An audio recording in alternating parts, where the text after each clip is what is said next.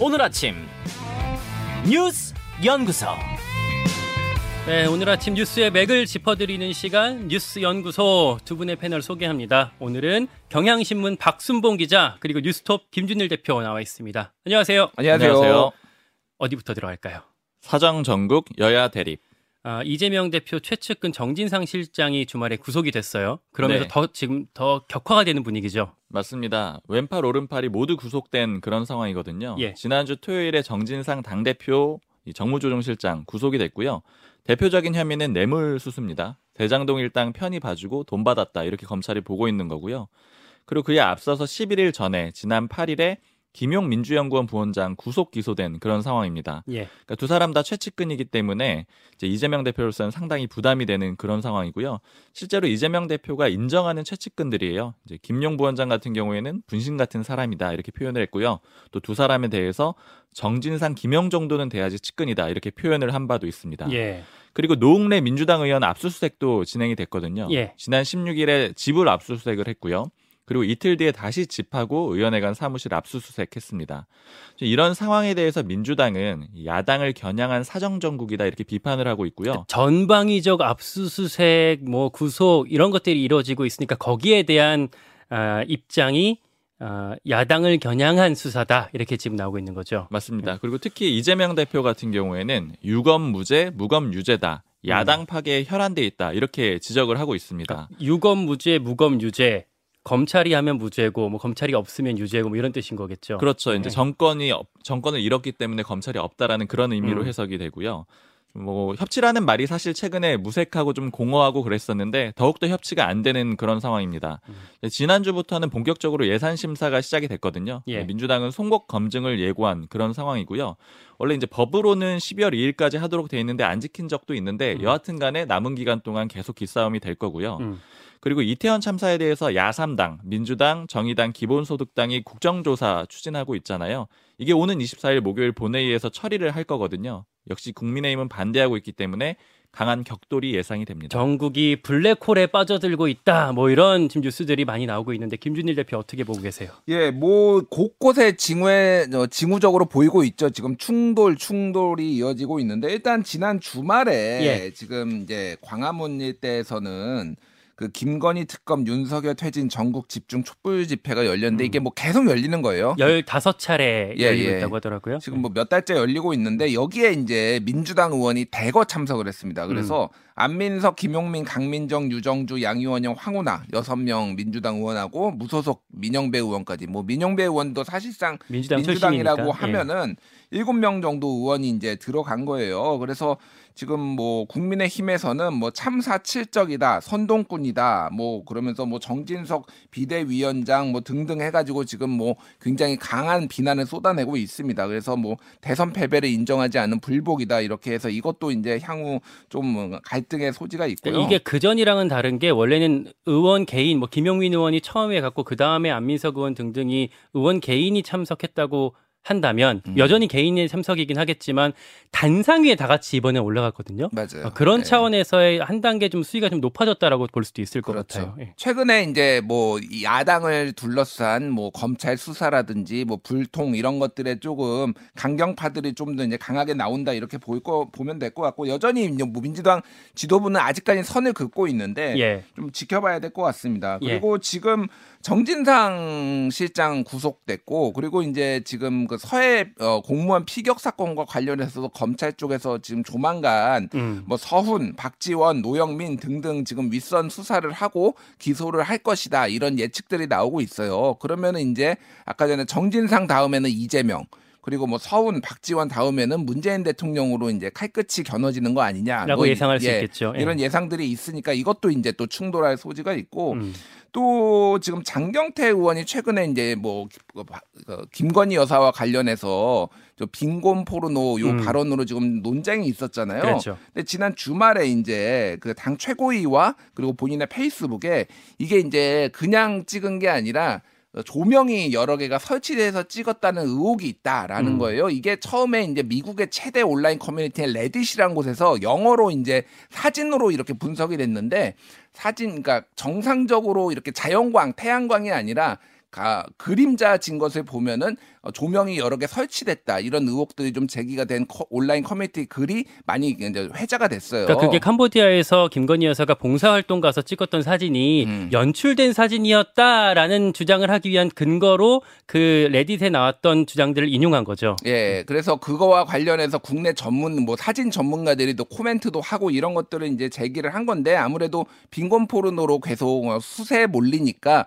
이게 진짜 연출까지 한 거다라고 이제 제시를 한 것 같은데 다만 이제 이 정도 좀 제기를 하려면은 본인이 직접 시뮬레이션을 해보든지 음. 이거는 뭐 해보면 되는 거거든요. 진짜 자연광이 이렇게 나올 수 있는지 아닌지. 근데 좀 증거 없이 너무 온라인 커뮤니티 글에 좀 의존한 거 아니냐. 조금 좀더 불성실했다. 뭐 이런 뭐 이제 제기도 그러니까 있습니다. 대통령실에서는 사실 무근이다라고 이- 지금 거기에 대해서 설명을 내놓은 바 있기 때문에 이게 어떻게 좀 흘러갈지는 좀 더 지켜봐야 될 것 같습니다. 박순봉 기자 지금 돌아가는 이런 상황들을 어, 여야 두루 취재를 하고 계시죠? 네, 그러니까 야당은 지금 사정 정국이라고 보기 때문에 강공으로 나서는데 예. 여권 입장이 좀 중요할 것 같은데 일종의 치킨 게임 모드로 좀 보이더라고요. 그러니까 내부에서 나오는 얘기들을 보면은 지금 예산안 같은 거 크게 불리할 거 없다 이런 판단이 있어요. 어, 그러니까 예를 들자면은 시간이 정부 편이라고 보는 건데 예, 국회 선진화법에 따라서 기한 넘어가면 정부안이 올라가게 되거든요. 그렇죠. 물론 이거를 다시 또 민주당이 부결을 시킬 수가 있는데 그렇게 되면은 사상추의 준예산 사태가 벌어지게 되거든요.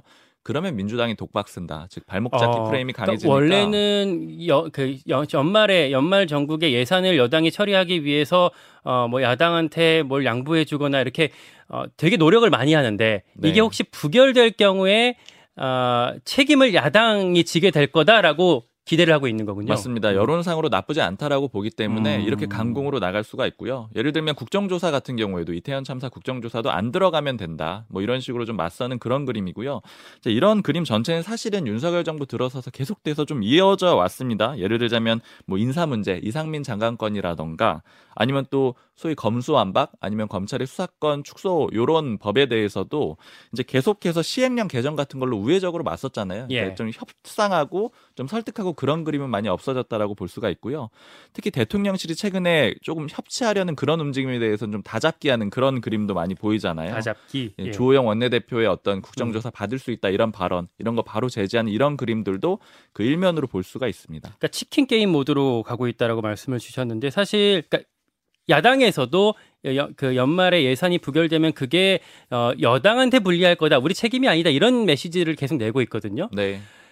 이렇게 계속 간다면 근데 안타까운 건 결국 피해를 보는 건 국민들일 수밖에 없다는 없다는 점. 어, 여야 정치인들이 좀 새겨 들어 주셔야 될 것 같고요. 이 얘기는 아, 우리 1부의 국민의힘 지도부 인터뷰 그리고 2부에 아, 말말말에서 다시 한번 좀 다뤄보도록 하겠습니다. 우리는 두 번째 이슈로 넘어갈게요.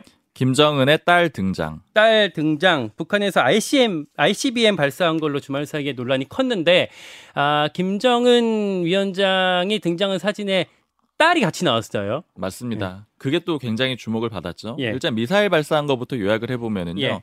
지난주 금요일에 북한이 화성 17형 동해상으로 시험 발사했습니다. 이 화성 17형이 ICBM 대륙간 탄도 미사일이에요. 그러니까 대륙을 넘어서 쏠 수 있다. 즉 핵심은 미국 본토를 겨냥할 수 있는 미사일이라는 의미가 있습니다. 예. 아주 높게 해서 쐈거든요. 그래서 동해 쪽으로 떨어졌습니다. 음. 그리고 금요일에 미사일을 쏘고 나서 주말 내내 성과를 강조하는 홍보전을 벌였거든요. 대표적으로 어제 노동신문 같은 경우에는 이 행성 최강의 대륙간 탄도미사일 보유국이다 이런 표현을 썼는데 이 행성 최강의 그렇죠. 어, 이 행성이라는 건 지구를 얘기하는 거니까 이제 북한이 지구에서 가장 뭐 강한 미사일을 보유한 나라다 이렇게 네. 표현을 한 겁니다. 그리고 북한 주민들이 보는 조선 중앙 TV에다가요 계속해서 이 발사하는 모습, 준비 과정, 또 지도부가 기뻐하는 장면 이런 것들 보도를 했는데요. 이제 거기에서 김정은 위원장이 한 10세 안팎으로 보이는 어린 여자아이하고 같이 나오는 모습이 음. 공개가 됐거든요.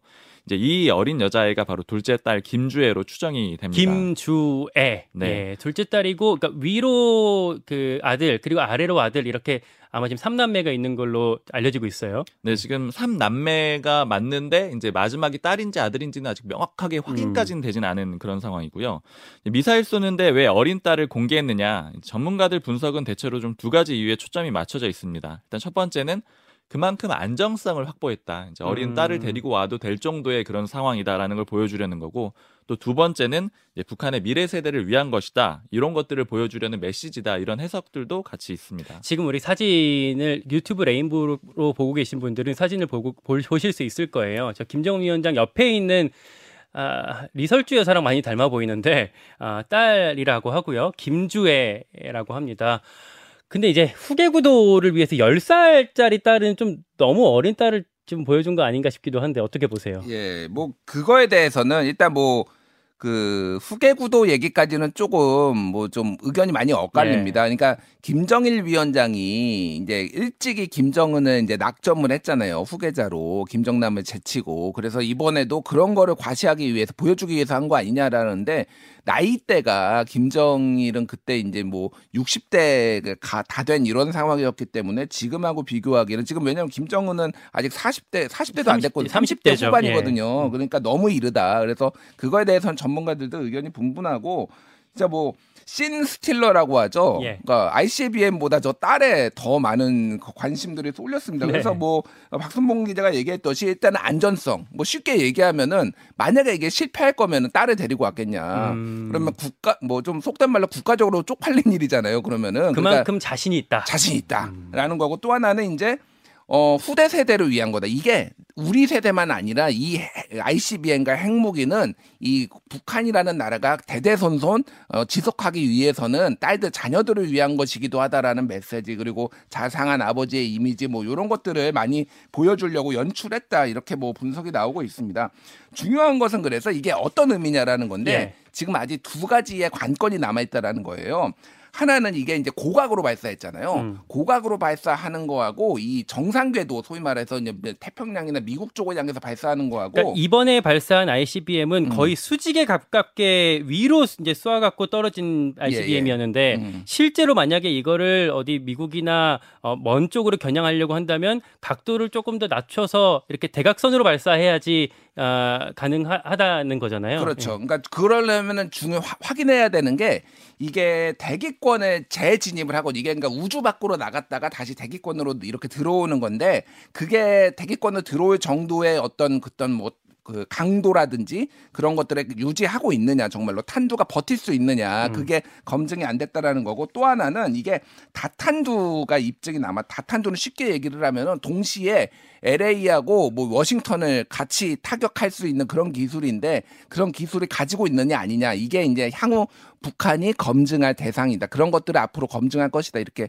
전망이 나오고 있습니다. 그러니까 저각으로 발사하면 이제 어려운 게 그게 어디 뭐 하와이나 태평양 쪽에서 떨어지게 될 텐데 그렇게 그런 기술을 이제 고안하려고 할 텐데 그럴 경우에는 그걸 다시 수거해 와서 그걸 검증하는 과정을 거쳐야지 이 능력이 인증이 인정이 되는 건데 그러기에는 지금 북한이 거기까지 가기가 현실적으로 어려운 상황이라는 거잖아요. 그렇죠. 그렇게 시험 발사를 했다간 그리고 큰일 납니다. 음. 왜냐하면 전쟁 발발 직전까지 가는 거기 때문에 그렇게 시험 발사를 또 할 수도 없는 현실이 있는 거죠. 알겠습니다. 우리 마지막 뉴스 살펴볼게요. 막 오른 겨울 월드컵. 카타르 월드컵 오늘 새벽에 개막을 했습니다. 네, 여러 가지 역사를 새로 쓰는 월드컵이거든요. 예. 사상 처음으로 겨울에 그리고 중동에서 열리는 월드컵이고요. 중동도 넓게 보면 아시아거든요. 그 중에 서아시아예요. 근데 아시아 기준으로는 20년 만에 월드컵이 열렸는데 그 20년 전이 바로 우리나라하고 일본이 공동 개최했던 그 월드컵이었습니다. 그리고 두 번째 기록은 세계에서 가장 작은 나라에서 열리는 월드컵인데 이 카타르의 면적이 경기도보다 조금 넓은 수준이고요. 그리고 카타르 입장에선 좀 안타까운데 개최국이 패배하는 기록을 벌써 썼습니다. 에콰도르가 2대 0으로 승리를 했거든요. 이게 월드컵 사상 최초예요. 맞습니다. 22회 그 전에 있었는데 16승 6무. 그러니까 적어도 패배한 적은 없었거든요. 비긴 적은 있었죠. 그런데 이번에 카타르가 패배하면서 1패를 기록하게 됐습니다. 김준일 대표 짧게 코멘트 하실 거 있나요? 예, 뭐 일단은 우리나라 대표팀 관련해서 봐야 될 거 남미 팀한테 한 번도 이긴 적 없거든요. 예. 1차전이 우루과이예요. 음. 이겼지. 두 번째는 2차전에서 이긴 적이 한 번도 없습니다. 지금까지. 음. 비기거나 다 졌어요. 그래서 2차전 이겼지. 2차전은 가나입니다. 그리고 월드컵 최초로 3연승 할지 3연승 한 적이 한 번도 없고요. 예전에 2002년에 스페인까지 4강에서 오겼, 이- 이겼지만 그땐 비긴 걸로 처리가 돼서 승부차기라서. 예, 예. 그래서 3연승 한 적이 없고요. 지금 34경기에서 34골 넣었는데 이번에 한 골이라도 그러니까 세 경기에서 네 골을 넣을지 그리고 2경기 연속 무실점이 있을지 요거 요가 지금 관건입니다. 그러니까 우리 경기가 우루과이, 가나, 포르투갈 이렇게, 이렇게 조별리그 경기가 진행이 되는데 사실 객관적인 전력으로 봤을 때 우리가 한 수 아래라고도 볼 수도 있어요. 그러니까 아, 어려운데 그럼에도 불구하고 기적 같은 승리, 좋은 소식들 전해 주셨으면 좋겠습니다. 뉴스 연구소 여기까지 박순봉 기자, 김준일 대표였습니다. 고맙습니다. 감사합니다. 김현정의 뉴스쇼는 시청자 여러분의 참여를 기다립니다. 구독과 좋아요, 댓글 잊지 않으셨죠? 알림 설정을 해두시면 평일 아침 7시 20분 실시간 라이브도 참여하실 수 있습니다.